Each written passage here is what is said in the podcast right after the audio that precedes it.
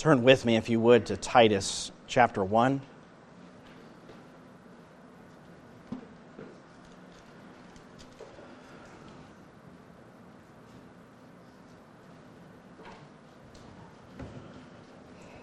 Titus chapter 1, your Bible.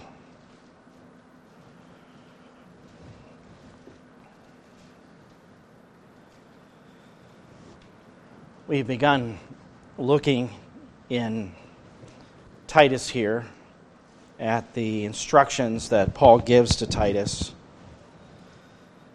regarding the qualification for elders, for leadership within the church.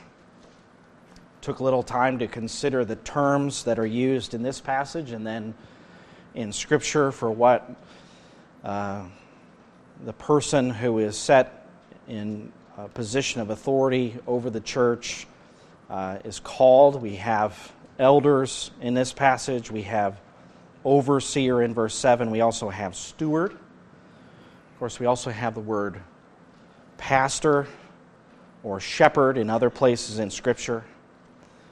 And even as you look at those terms, there's instruction in each of those, both in terms of their relationship to God's people, their spiritual maturity, uh, the job that they do, the things that they're responsible for before the Lord. And uh, we got really through uh, just the first couple uh, points of focus in verse 6, as it says, namely, if any man is above reproach, the husband of one wife, having children who believe, not accused of dissipation or rebellion. And so we looked at uh, just an overarching qualification, which would be to be above reproach or blameless, and then the marital life of a person who occupies the office of overseer, elder, and then his leadership of his home, his family. Peter said in 1 Peter chapter 5 to elders, he said, Therefore I exhort the elders among you, as he's talking to the churches, as your fellow elder and witness of the sufferings of Christ, and a partaker also of the glory that is to be revealed, shepherd the flock of God among you, exercising oversight. There's the overseer. He speaks about motivation, not under compulsion, but voluntarily, according to the will of God. Not for sordid gain, but with eagerness, nor yet as lording it over those allotted to your charge. And so there's a sovereign uh, direction in each church and a sovereign allotment, you might say, of those under the care of the under shepherds. But then he says this, but proving to be examples to the flock. Proving to be examples to the flock. As we look at Titus 1, verse 7 and 8, we're looking at the character of God's steward, the character of the overseer. Not only must he be above reproach with regard to his marriage, his leadership of his family, but verse 7 says, For the overseer must be above reproach as God's steward, not self willed, not quick tempered, not addicted to wine, not pugnacious, not fond of sordid gain, but positively, hospitable, loving what is good, sensible, just, devout, self controlled. Verse 9 is connected. I'm going to wait until a later point to deal with verse 9 in the following context. Above reproach, with regard to his marriage, he must be faithful. In his fatherhood, he must be effective and in his character, he must be godly. He must be an example, as Peter said to the flock. That doesn't mean he's perfect, doesn't mean that he never makes mistakes. But as his general character, what is recorded for us in verses 7 and 8 should be true of the person. It was said of Daniel that he was blameless, nothing could be found against him. That didn't mean that Daniel never sinned. But in terms of an ongoing habit and way of life, Daniel was not chargeable with something. we're given first negatives. The overseer must be above reproach as God's steward. Not, not, not, not, not. And so it's these negatives that we consider first. He says, not self willed. This is God's church, not a man's church. This is Christ's church, not the church of a, an overseer. And so he is not to be given over to doing his own will. He's not to be self willed or arrogant, as one translation has it. At the root, someone has said this being self willed, at the root is a fundamental selfishness that compels one to ride roughshod over others in effort to satisfy oneself. So that's not to be what characterizes the one who leads God's people. Another person describes this arrogance or self willed as someone who, quoting here, maintains his own opinion or asserts his own rights while he is reckless of the rights, opinions, and interests of others. By nature, of course, as sinners, we're all self willed. We all want our will instead of God's being done. And so when we come to the gospel proclamation and the call to follow Christ, what does Christ say? If anyone follows me, let him deny himself and take up his cross and follow me. So at the very call to follow Christ is a call to deny yourself, to turn away from your own life and your own will. And that, over the course of our Christian life, should grow. Not just for those who are leading God's people, but for all of God's people, but certainly those who are leading God's people. Octavius Winslow, pastor, wrote, he said, But where? Where is this self denying power of heart now to be found among us? How does this I, this same self, creep into all our speeches and into all our doings? If it pleased the Lord to use a minister in his service, what an eyeing is there? It makes a word out of this selfishness. And he's actually applying it to ministers. He says, I converted such a man and I comforted such a man, and it was my prescription and it was my receipt, and I did it. And if a Christian do but pray or perform a duty, thus and thus I said, and these words I spoke, did I not uh, tell you so? I told you what would come to pass. Oh, what an eyeing there is among the people. How does this I and self creep into all our speeches and into all of our doings? It's selfishness. And ultimately, there's pride there. It's the false teacher, Scripture says, who indulges in his flesh and its desires. He despises authority. He is bold and arrogant and self-willed, 2 Peter 2.10. He's one who pleases himself and looks down on everyone else and their opinions. The overseer must recognize, I think it's interesting here that in verse 7, the very description of the overseer is God's steward. A steward doesn't do his own will, he does the work of the master.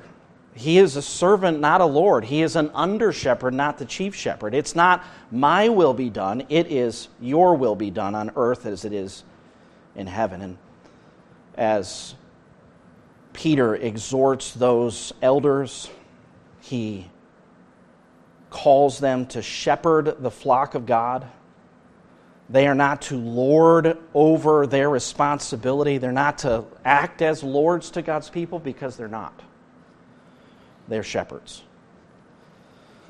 So, obviously, positively, we're talking about someone who is unselfish, someone who is seeking to be humble, someone who's denying himself. He's not treading down the rights or the opinions of others. He has respect for others and a demeanor of humility. That doesn't mean that he doesn't stand for anything or that he's a people pleaser but he really puts on the Lord Jesus Christ, who said, Remember Jesus' call. He said, Come to me, all who are weary and heavy laden, and I will, I will give you rest. Jesus' promise to those listening was that there was soul rest to be found in him if you turn from your sins and confess him as Lord and follow him, then he will give you rest from your sins. And what is this person like that I'm coming to in terms of a master? He says, Take my yoke from upon you and learn from me, for I am gentle and humble in heart, and you will find rest for your souls. For my yoke is easy and my burden is light. So, the one who leads God's people as an overseer, a steward, is, in a word, he's like Christ, who is meek. Meekness is not weakness, it is power under control, and there's a humility, of course, that needs to be expressed because of who we are. It's recognizing not only am I sinful, not only am I a human being, but I am not Lord over God's people. Jesus, of course, exhibited the life and heart of a servant in the Gospels.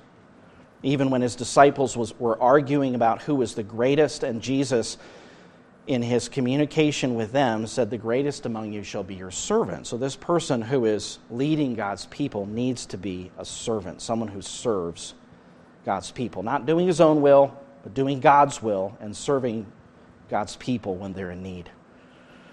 Notice for the overseer must be above reproach as God's steward, not self willed, not quick tempered. He must also not be quickly overcome with anger. 2 Timothy 2:24 The Lord's bondservant must not be quarrelsome but be kind to all able to teach patient when wrong with gentleness correcting those who are in opposition if perhaps God may grant them repentance leading to the knowledge of the truth so, does the person who either is being considered or is in the office of an overseer, do they have a tendency to be angry quickly? Is this part of their character? It's not a sin to be angry in and of itself. Of course, we're given instructions that we're not to be quick to anger in God's word. We also understand that God becomes angry, but he is slow to anger. And so the elder, overseer, steward, pastor cannot be ex- uh, characterized by explosive anger, where there's a match that just sort of sets everything ablaze. And I found some helpful uh, teaching from, again, Octavius Winslow, who had a message that he preached called The God of Patience. He made the point that in one of the prophets, Nahum chapter 1, it says that God is slow to anger and he is great in power. And he made a connection between those two. God is slow to anger and great in power. He said, But for the infinite restraint God puts upon himself, this fallen world could not exist a moment. Mercy withholds judgment, goodness restrains justice, patience curbs power, and thus the patience of God is the salvation of men. He that rules his spirit is better than he that takes a city. God's slowness of anger, his patience towards men, is the ruling of himself. And so when someone explodes in anger, Sometimes people would look at that and say, What strength and power? It's actually weakness, it's spiritual weakness. Again, it's not a sin to be angry in and of itself. God expresses anger. Jesus was angry at times in the Gospels when they were making merchandise of the people of God and the household of God. In one passage in Mark, it says, and Jesus is looking around at those who were looking on with anger, grieved at their hardness of heart. And then he says to the man, Stretch out your hand, and the man was healed. It's not a sin to be angry, but that anger cannot be quickly expressed. The circumstances that sometimes arise for an overseer for an elder, a shepherd of God's people, are such that there is provocation. There is grief. There is difficulty. And so he cannot just suddenly be set off and bring harm to others by his anger. Anger, Ecclesiastes says, resides in the bosom of fools. But a man who leads God's people must be spirit filled, controlled by the Spirit, not controlled by his anger. This practically, I remember a story that I heard from man himself as he was preaching. And I think I've shared this with you before. It was, it was impactful when I listened to it. And uh, I know just looking around in the auditorium where he was speaking, there were tears in some of the eyes. As a young man, I was just listening to an older pastor talk about this principle of being filled with the Spirit. And as he described his own failure, he said one day he had told his son to meet him at a certain time. He was going to be at the church building, and his son was supposed to come. And he had some things to do, and so it was important when his son was finished with whatever his responsibilities were to come and meet him. But time passed, and he needed to do those, the pastor needed to do those things, and he eventually went out and found his son not coming to meet him, but just kind of playing around with friends. And he was angry. And from the time in the car, from there to the street where he lived, the pastor said, I just let my son have it. I told him I had things to do. I told him, I reminded him of what I told him to do. And he said, when I got to the end of my street, I said, Get out and walk home. And he said, I went on and I went to do some other things that I was supposed to do. He said, I went on to a couple of counseling appointments, and he said, actually, the way that things happened, he said, I just had an opportunity to meet with some people, and the way he put it, he said, I was such a good pastor to them. I gave them just the right advice and, you know, pointed them in the right direction. I was so compassionate. And he said he drove home after those appointments, and when he got in the door, he saw his wife's face, and he said he knew something was wrong and he knew what it was. And he went to his son's room, and his son was there, had been crying, and he recognized his failure, and he said, Son, what I did was not right. Would you forgive me? And would you pray for me that I would be a better father?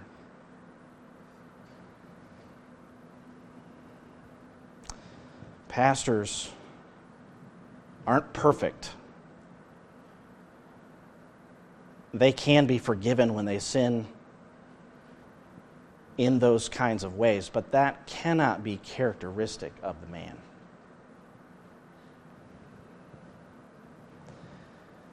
Paul writes, he must not be self willed, not quick tempered, not addicted to wine. He cannot be controlled by a substance. He's not a drunkard, a person who habitually drinks. He is not to dull his senses or keep himself from being in full control of his mind. Again, he's to be not drunk with wine, but controlled by the Spirit of God, Ephesians chapter 5.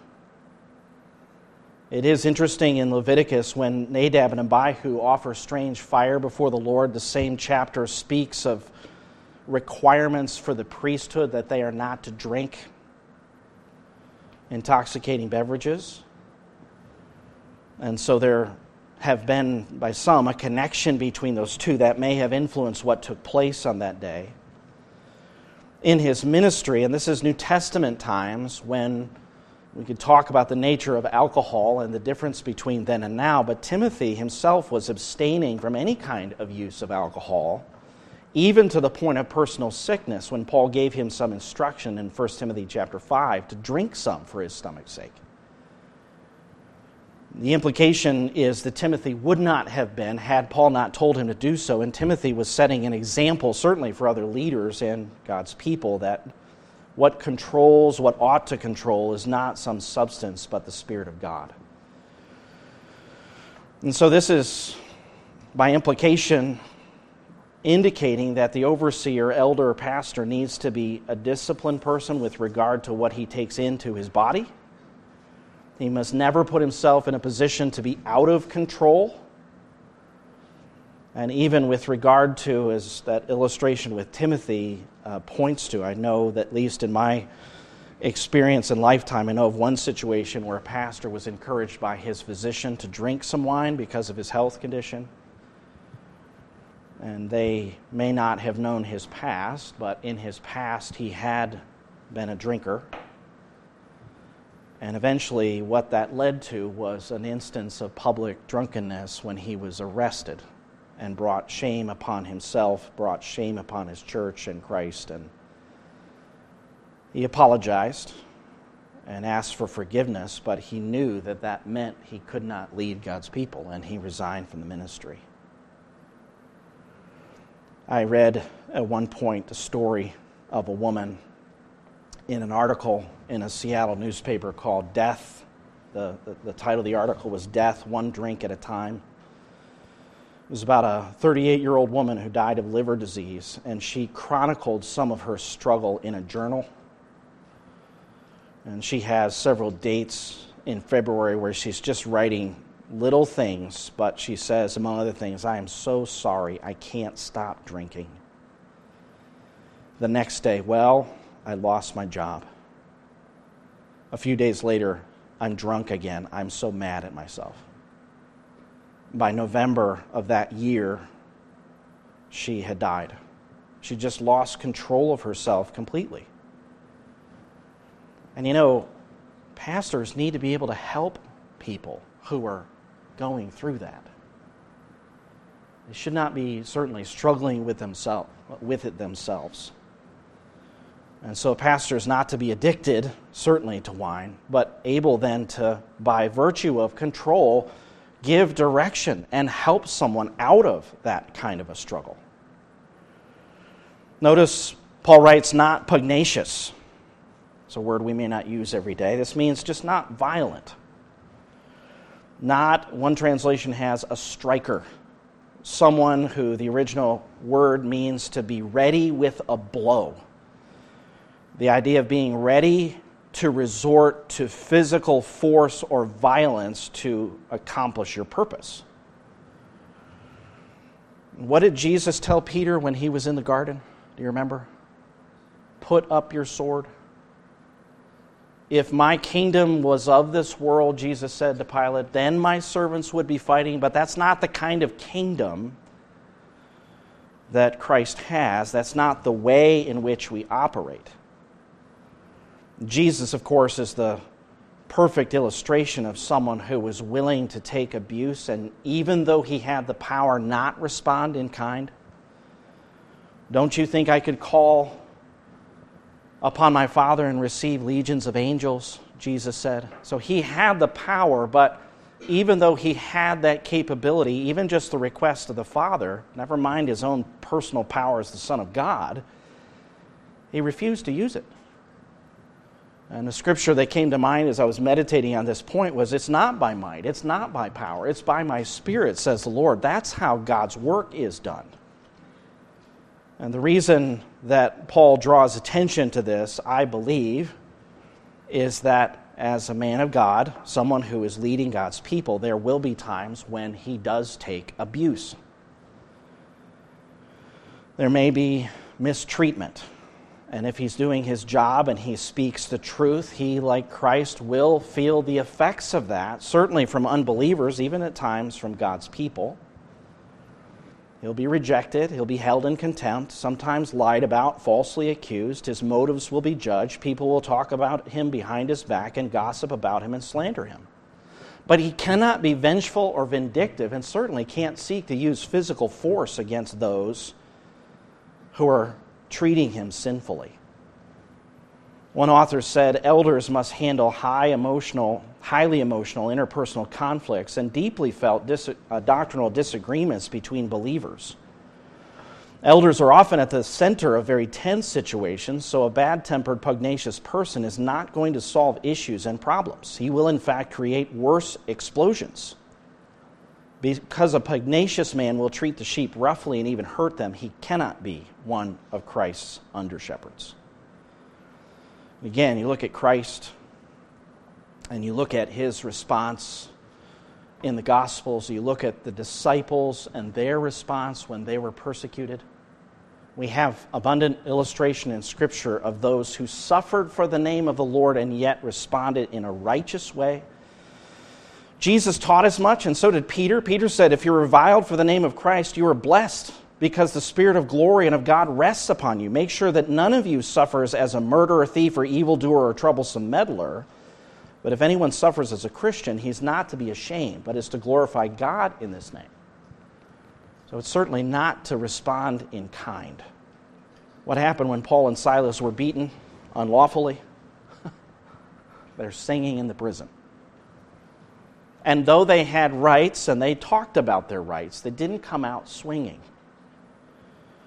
nor should any person who leads God's people with regard to the controversy he may face with unbelievers or within the household of God. Consider him, the writer of Hebrews says, who endured such contradiction of sinners against himself. He was the Son of God, he spoke the truth. And what was the result? Well, persecution came his way strike him, scourge him, slap him, beat him. That's the way of the world. That's not God's way. No, the overseer must not be pugnacious, and his motivation must not be money, he must not be greedy you translations have it, he should not be shamefully greedy for material gain, not given to filthy lucre, King James has, not pursuing dishonest gain. Of course, Peter talks about that in 1 Peter chapter 5. Money should not be his motive. That's actually the characteristic of false teachers. Look down at verse 10 in Titus 1. For there are many rebellious men, empty talkers, and deceivers, especially those of the circumcision, who must be silenced because they're upsetting whole families, teaching things they should not teach for the sake of sordid gain. This is Balaam's error, who was doing what he was doing for money. And Paul said in 1 Timothy chapter 6 and verse 9, those who want to, give ri- want to get rich fall into temptation and a snare and many foolish and harmful desires, which plunge men into ruin and destruction. For sometimes people say money is the root of all evil. That's not the root of all evil, it's the love of money that is the root of all evil of all sorts of evil, and some by longing for it have wandered away from the faith and pierced themselves with many griefs. Naaman, because he sought after money, ended up with leprosy. Much better is the spirit of Daniel when Daniel was offered money as a reward for interpreting to the king what was written on the wall. Remember what Daniel did, he said, Keep for your, your gifts for yourself or give your rewards to someone else. However, I will read the inscription to the king and make the interpretation known to him. Daniel had an opportunity there. He's the only one who knows what's written on the wall besides God. Could he have exploited that for his own personal gain? Yes, he could, but he knew that's not what serving God and representing God is about. And if that's what it becomes about, then you can certainly modify the message or you can withhold what the message ought to be purely for the sake of money. author named Alexander Strauch, because he wrote on church leadership, said elders cannot be the kind of men who are always interested in money. They cannot be men who need to control the church's funds and who refuse financial accountability. Such men have distorted spiritual values and set the wrong example for the church. They will inevitably fall into unethical financial dealings that will publicly disgrace the Lord's name. Not self willed, not quick tempered, not addicted to wine, not pugnacious, not fond of sordid gain, but positively hospitable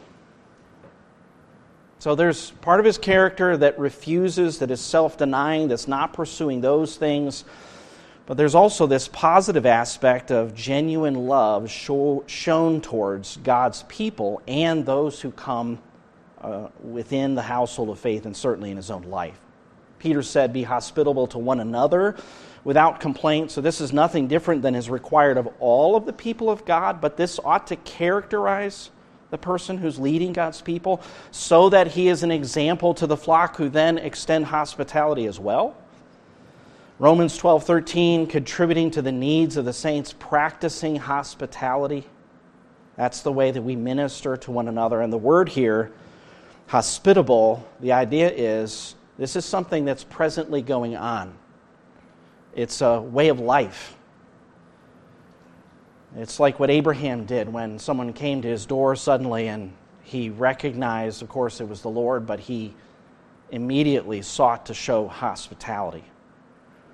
We're told in Hebrews chapter 13 not to neglect to show hospitality to strangers. For by this some have entertained angels without knowing it. And so, certainly, those who are in the church but leading the church should be a pastor, an overseer, an elder, a steward who is reaching out in love through his own home, his own life. Job was like this. Job said, The alien has not lodged outside, for I have opened my doors to the traveler. Job 31. One person said an elder, for an elder to be inhospitable is a poor example of Christian love and care for others. The shepherd elder is to give himself lovingly and sacrificially for the care of the flock. This cannot be done from a distance, with a smile and a handshake on Sunday morning, or through a superficial visit.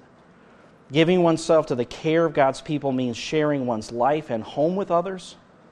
An open home is a sign of an open heart and a loving, sacrificial, serving spirit a lack of hospitality is a sure sign of selfish, lifeless, loveless Christianity.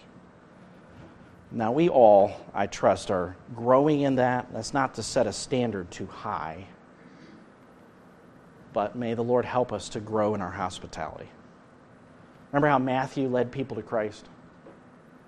He had a meal at his home and he introduced people to Christ.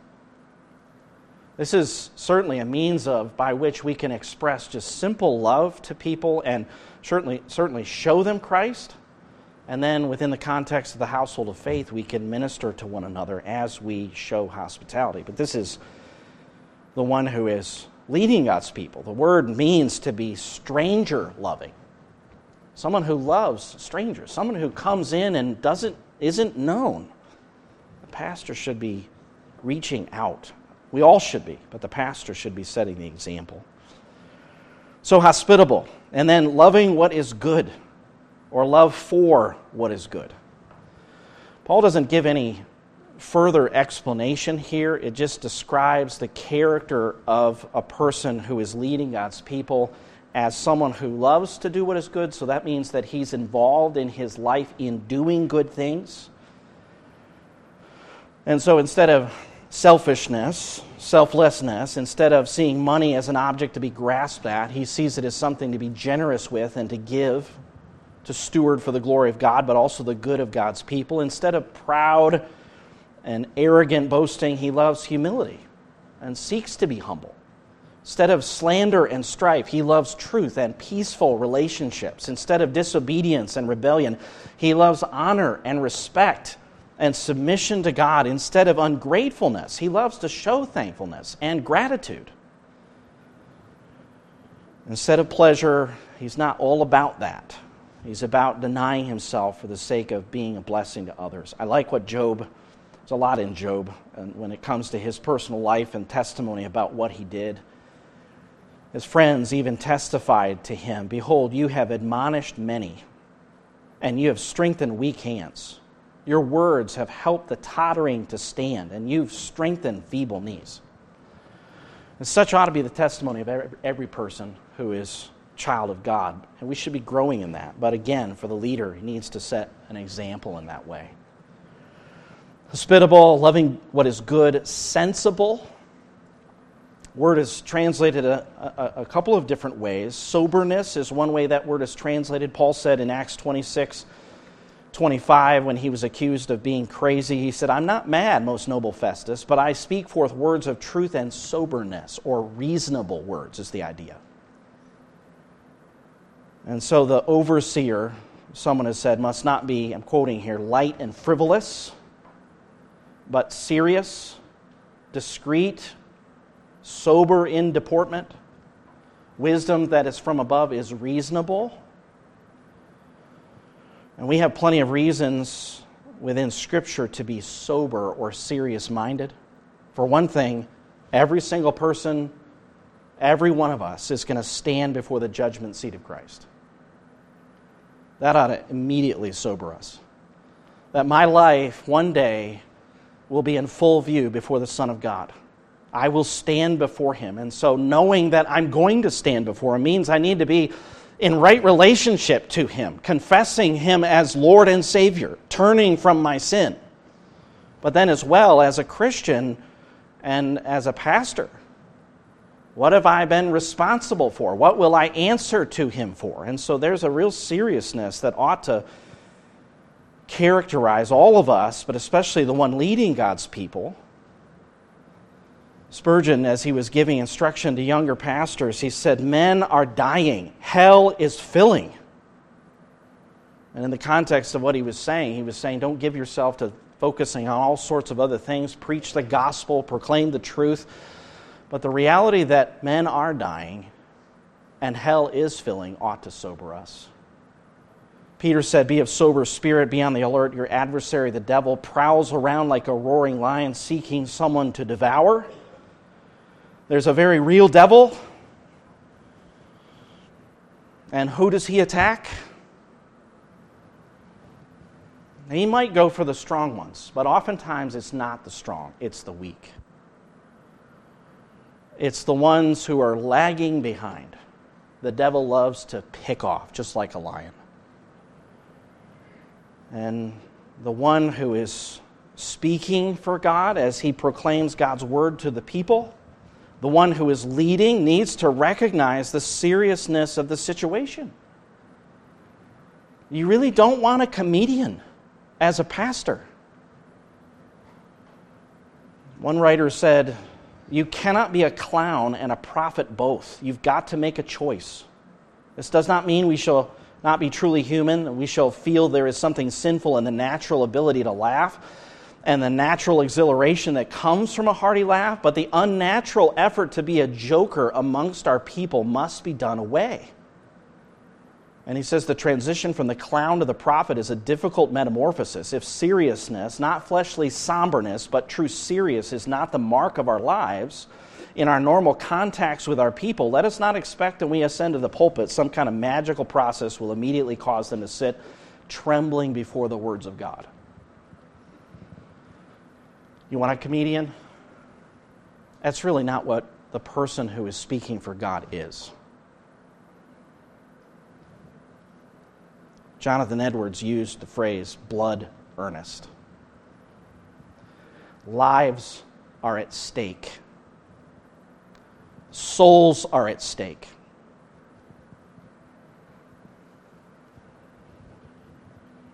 Doesn't mean we can't laugh, doesn't mean we can't have a good time.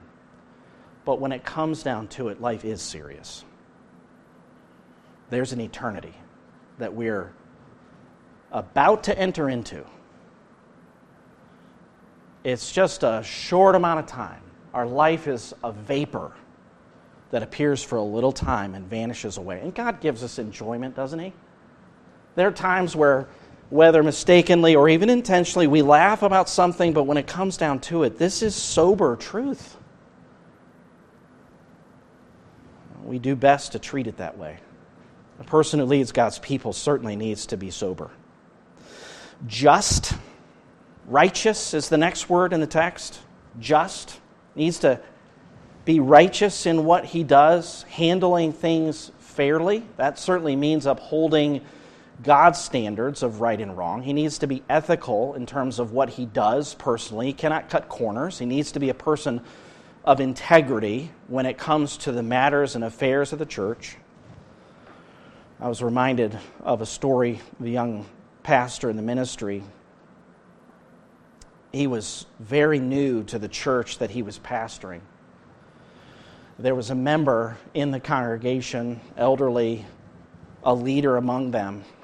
And very shortly after this young pastor's arrival, there was someone in the congregation, this older man's daughter, who suddenly went into a lifestyle of wickedness, was a member of the church, needed to be confronted. And so, this is someone who had connections with this leader in the congregation, and he said, I just had to, this young pastor said, I just had to look at the situation, and although it was difficult and I didn't know what was going to happen if I pursued church discipline, he said, I just had to do right. That was the saying of Dr. Bob Jones Sr. Do right, do right till the stars fall. Do right. And when it comes to someone who's leading God's people, they need to do right. That doesn't mean they can never make mistakes, but in terms of their pattern of life and their pursuit, they need to please God both by speaking what is right and doing what is right. He must also be, notice the next word, devout, or pious is another word we don't use as much. Holy is the idea. A purity of life that's free from sin and defilement. Paul uses this word in 1 Timothy 2. I want the men in every place to pray, lifting up holy hands. Hebrews 7:26 or is fitting for us to have such a high priest holy is the word that's applied to Christ. Devout. Pleasing to God. Godly. This life that he lives needs to be a Godward life, devoted to God, fellowship with God, walking with God. Someone defined devotion in this way devotion is neither private nor public prayer, but prayers, whether private or public, are particular parts or instance of, uh, instances of devotion. Devotion signifies a life given or devoted to God. He therefore is the devout man who lives no longer to his own will or the way and spirit of the world, but to the sole will of God, who considers God in everything, who serves God in everything who makes all the parts of his common life parts of piety by doing everything in the name of God and under such rules as are conformable to his glory. That was William Law. I remember sharing a book by him with someone in person after they read it said, "Wow, he was pretty serious." Serious and devout call to a holy life. Well, what happens when you have a leader who's devoted to the Lord? What happens when you have someone who is pursuing and walking with the Lord? Just that life in a home can make a huge difference. Just that life for the spouse, just that life for the children, just that life in a workplace, just that life in a nation. Judges says the people served the Lord all the days of Joshua and all the days of the elders who survived Joshua, who had seen all the great work of the Lord which he had done for Israel. And I would say certainly that's because they saw the great work of the Lord. But Joshua was faithful, devoted to the Lord. What happened when those elders left and Joshua was off the scene? Look at Judges, and you see that there's a constant going back and forth.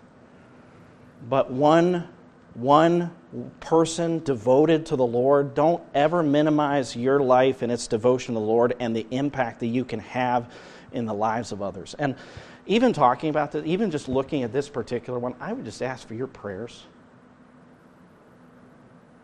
For anybody who is leading God's people, we're living in a wicked world.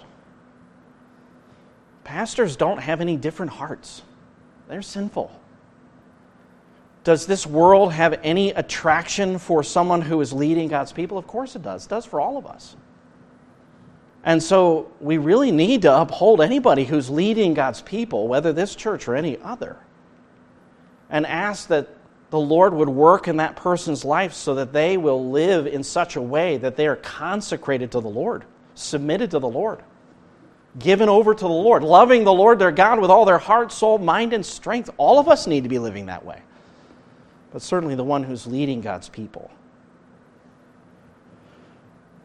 Don't minimize the power of a life devoted to the Lord, but the person who is leading God's people needs to be characterized this way. And that can just boil down simply to regular, faithful fellowship with the Lord through prayer, through reading His Word, through just serving the Lord in simple ways. May the Lord help me and help all of us to remember we need to be devout, devoted to the Lord. Look at the last one here self controlled. Now, if the knots in the first 7 are there, not self willed, not quick tempered, not addicted to wine, not pugnacious, not fond of sordid gain. There will be self control, but these two things go together. The word means in full control of oneself. So the words that would be synonymous mastering, curbing, controlling, restraining is the person leading God's people, not, you understand what I mean by this, is he master of himself? Ultimately, the Lord is his master. This is something every believer needs to add to their Christian life. But God's servants, God's stewards, need to be self controlled. As broad as that is, as broad as that is, my junior high homeroom teacher, can you imagine this? She was teaching sixth grade boys to memorize this verse. Like a city that is broken into and without walls is the man who has no control over his own spirit. Why would sixth grade boys need that? Repeatedly. I mean, I, I, it, was, it may, might have been every day. Right? And there are other verses like that in Proverbs, drawing attention to ruling yourself. Well, I know why it was. We were rascals and we weren't controlling ourselves. We were doing whatever, and she was trying to rein us in. But the point comes when you come to Christ and you deny yourself and you follow Him, and His grace works in you to be able to do that, you realize that it is not my will that needs to be done, it is Christ's will. And that's in all of life. The fruit of the Spirit, Galatians 5, is love, joy, peace, patience, kindness, goodness, faithfulness, gentleness, and then it says self control. Is there ever a struggle to be controlled when a pastor learns of something or knows of something or has some kind of interaction? Of course, there will be. There's a reason that Moses struck the rock instead of speaking into it when he, when he was told to speak to it. What did he say when he did that? He was talking to God's people and he called them rebels. There was a struggle he had. And you know what? He missed the promised land. That instance of public disobedience with God's people, he missed the pro- he got to see it. Eventually, when Christ was there in transfiguration glory, look who, who got to see it. But he did not control himself that day. And so, Paul, in his instruction here, tells Titus that those who occupy this office need to be self controlled. That takes the Spirit of God, which again means you need to pray for your pastor.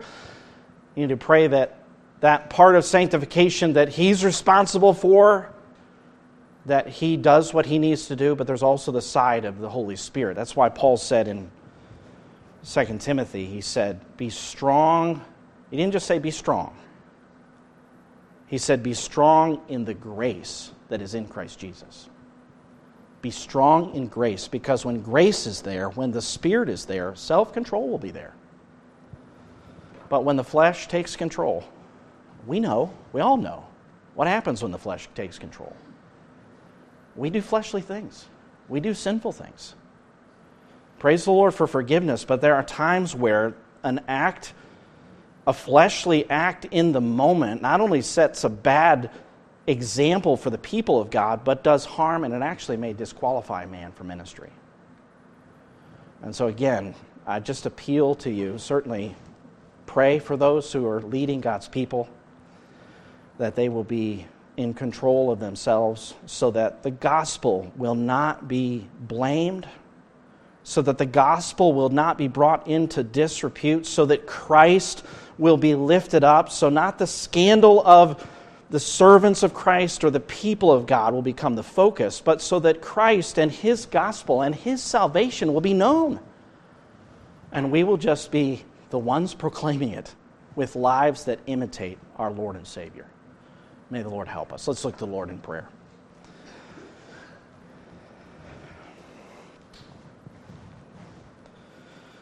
Father in heaven, as we bow, we confess apart from you and your grace, our inability. And so we pray, Lord, that uh, certainly within the household of faith, that we would uh, trust in you, look to you for the strength to do these things, even these standards which are set forth as qualifications for the leaders among your people, they certainly should be characterizing all of us. And so we all have reason to meditate on these things and grow. We just pray, Lord, for grace for those who are leading as we consider uh, adding to our leadership whenever we do in the days, years to come. We pray that we might follow the teaching of your word. And give us grace, Lord, that as a church we would see uh, these things in the light of teaching of the Holy Spirit, the apostle, and the reason to bring order and to maintain order within the household of God. And we just ask for your grace and your help. And we pray in Jesus' name. Amen.